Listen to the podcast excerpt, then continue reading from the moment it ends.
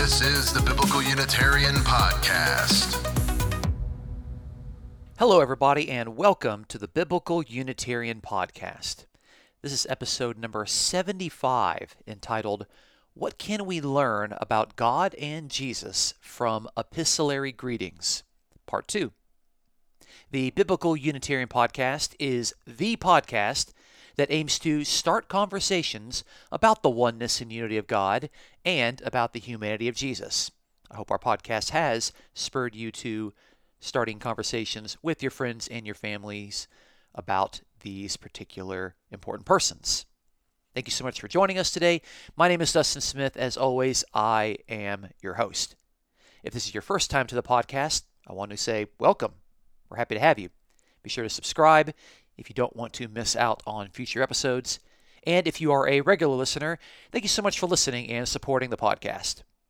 In our last episode, we began to examine the epistles within the New Testament, particularly the part of those letters understood by scholars as the introductory greeting slash thanksgiving.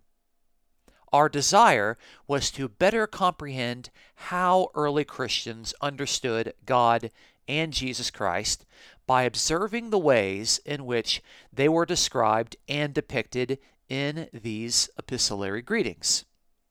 What we observed thus far is that early Christians would record greetings from, most often, two persons in their letters from God the Father and Jesus Christ. The term God was always linked with the Father never with Jesus. On rare occasion, only God the Father would be listed as the giver of grace and peace, suggesting that the Father was the most important of those two persons. What we can be more certain of is our next observation, namely that it was not uncommon for writers to define the relationship between God and Jesus by depicting God as the God and Father of Jesus Christ, indicating that even after the resurrection and exaltation to heaven, Jesus still had a God above him, and Jesus still had a Father. Jesus had not been adopted into the being of God. Furthermore, we never once observed the Holy Spirit offering any greetings, nor sharing in the giving of grace and peace that the Father and Jesus Christ regularly gave. Having examined the letters from Romans to Colossians, this episode will look at more of the letters within the New Testament, looking from 1 Thessalonians on into the letter of James. We have a lot of data to cover, so, without further ado, let's begin this week's study. First letter we'll look at today is 1 Thessalonians. We'll read the first three verses. Paul and Silvanus and Timothy to the church of the Thessalonians in God the Father and the Lord Jesus Christ. Grace to you and peace. We give thanks to God always for all of you, making mention of you in our prayers constantly bearing in mind your work of faith and the labor of love and steadfastness of hope in our Lord Jesus Christ in the presence of our God and Father. That's 1 Thessalonians 1, verses 1 through 3. What we can observe from this introductory greeting is that there is grace and peace, but of course, the greeting is in God the Father and the Lord Jesus Christ. There we have two persons. We have God and we have Jesus. What we do see is that the title God is reserved for the Father alone. The title God is never given to Jesus Christ. In these first three verses, we also note that Jesus is twice described as the Lord, the Lord Jesus Christ and this is almost certainly in attempts to dissuade readers in Thessalonica from regarding the Roman emperor as the Lord. Prior to Jesus Christ even being born, the Roman emperor was described as the Lord, as the Kyrios.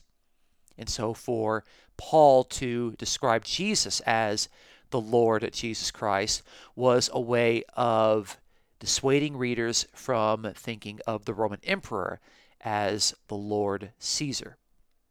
In verse 2, we see that thanksgiving is offered to God alone. It is not offered to Jesus, suggesting that God takes the primary place.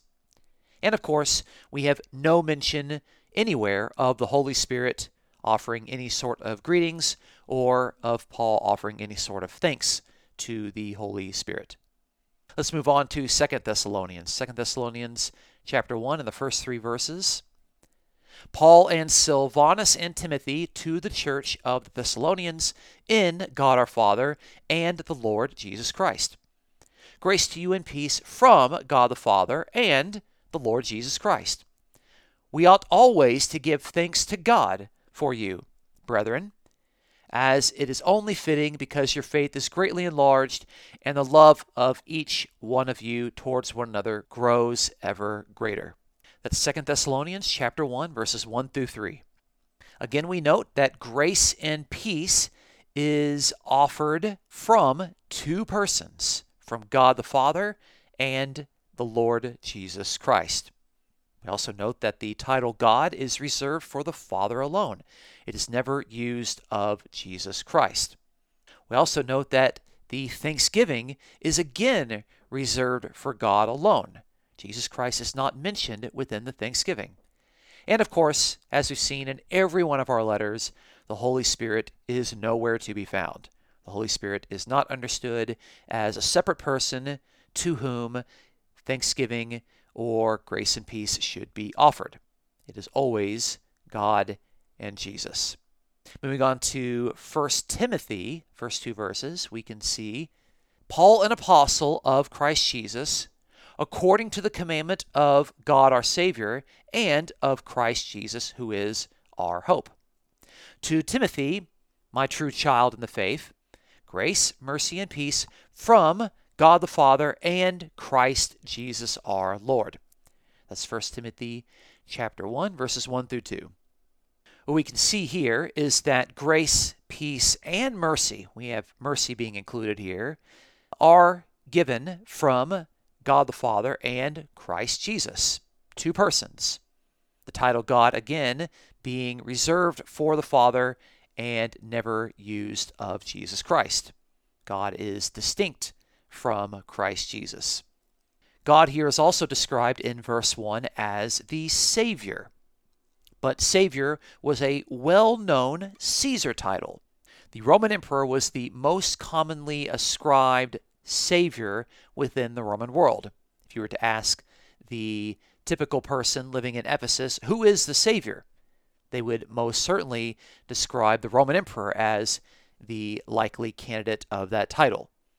And since Ephesus, the destination of 1 Timothy, was a major center of the imperial cult and emperor worship, saying that God is the Savior would be to subvert the claims of the Roman emperor's authority.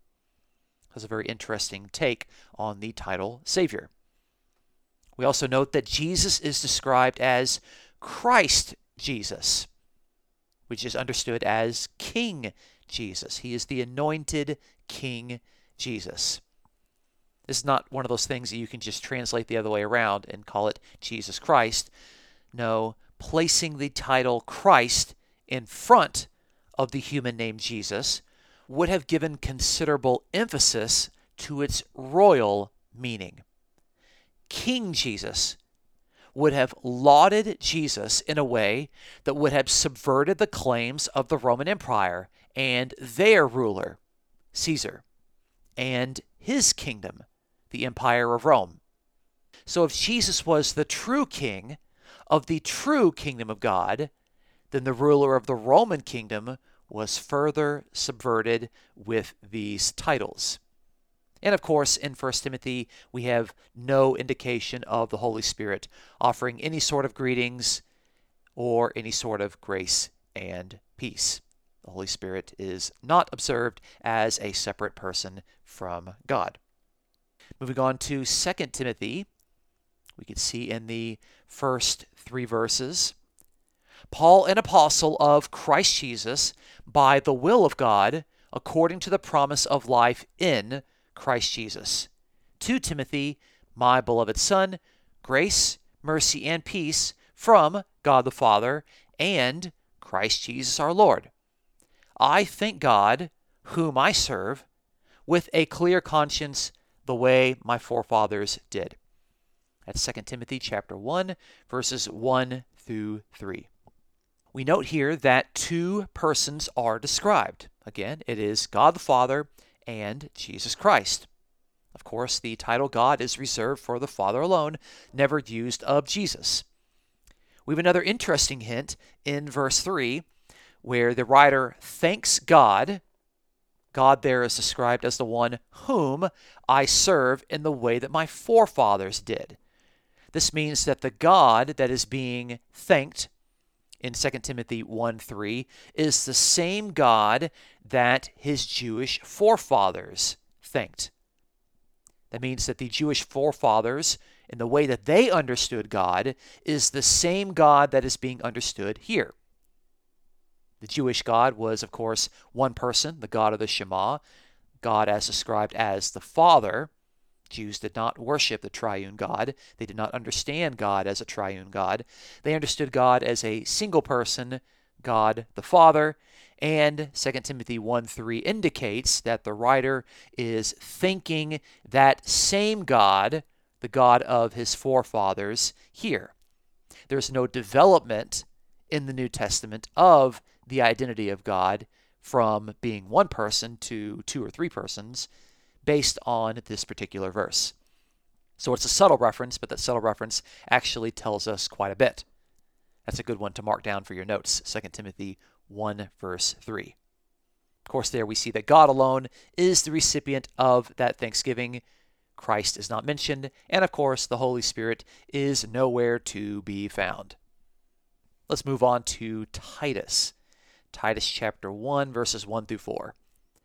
Paul, a bondservant of God and an apostle of Jesus Christ, for the faith of those chosen of God and the knowledge of the truth, which is according to godliness, in the hope of eternal life, which God, who cannot lie, promised long ages ago, but at the proper time manifested even his word in the proclamation with which I was entrusted, according to the commandment of God our Savior. To Titus, my true child in a common faith, grace and peace from God the Father and Christ Jesus our Savior. That's Titus chapter 1, verses 1 through 4. Again, here we see two persons God the Father and Christ Jesus. God again is a title reserved for the Father alone, never used of Jesus. And as we've seen in 1st and 2nd Timothy, Christ Jesus is used in a way to give emphasis to the royal, anointed, kingly title given to the human being Jesus. Christ there is put in front for emphasis. He is King Jesus, the anointed King Jesus. Both the Father and Jesus Christ in Titus are described as saviors. In Titus 1 3, the Father, God, is described as the Savior, and in Titus 1 4, Jesus Christ, or more specifically, Christ Jesus, is described as a Savior. Apart from the previously mentioned point about how early Christians began ascribing Caesar's title to God, we here have God acting as a Savior through the human being Jesus, both of whom are called Saviors, using the same Greek word soter. But this too is not unprecedented. The Septuagint, which is the earliest translation of the Hebrew Bible into Greek, used the same title, Savior, of both God and of human agents dozens of times within the Septuagint, human agents are called Savior, the Greek noun soter.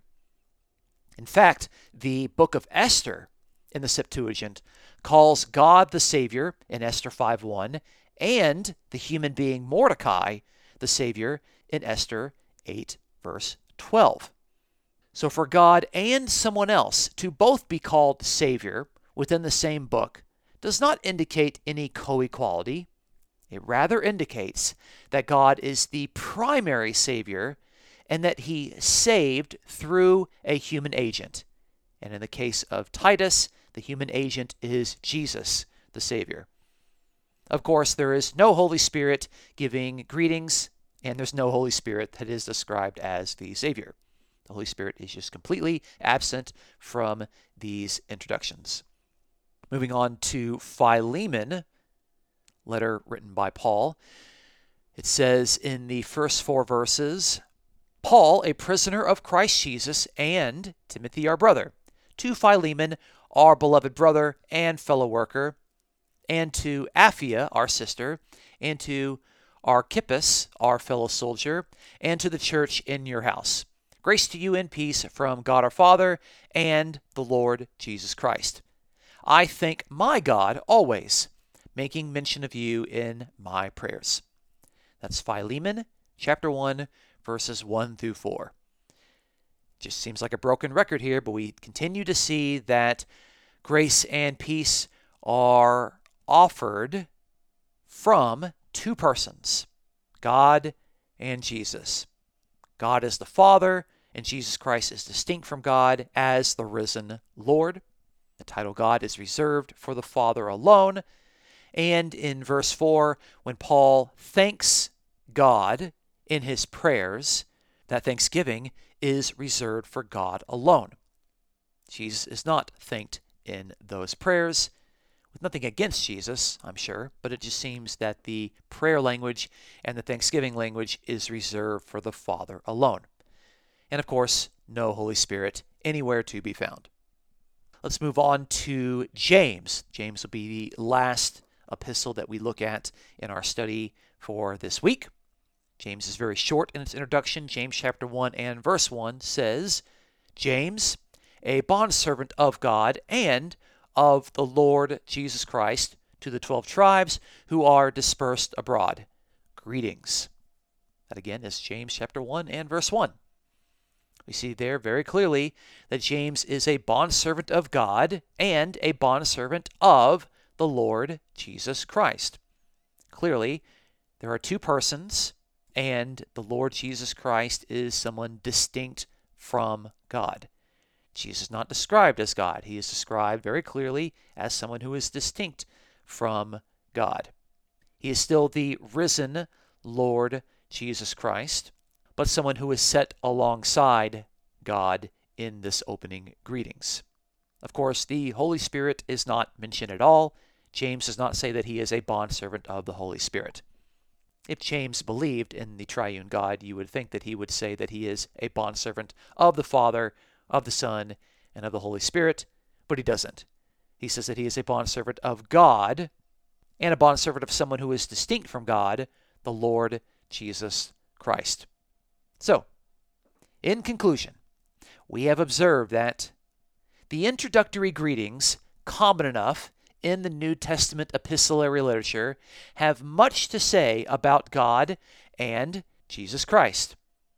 First, we noticed that grace and peace, and sometimes mercy, were always offered from two persons God the Father and Jesus Christ. Second, we observed that the title God was always reserved for the Father alone, which points to a unitary monotheism of the Father being the only true God. Third, Thanksgiving language was sometimes offered up in the letters, but thanks was always offered to God, never to Jesus Christ, suggesting the primacy of God over Jesus Christ.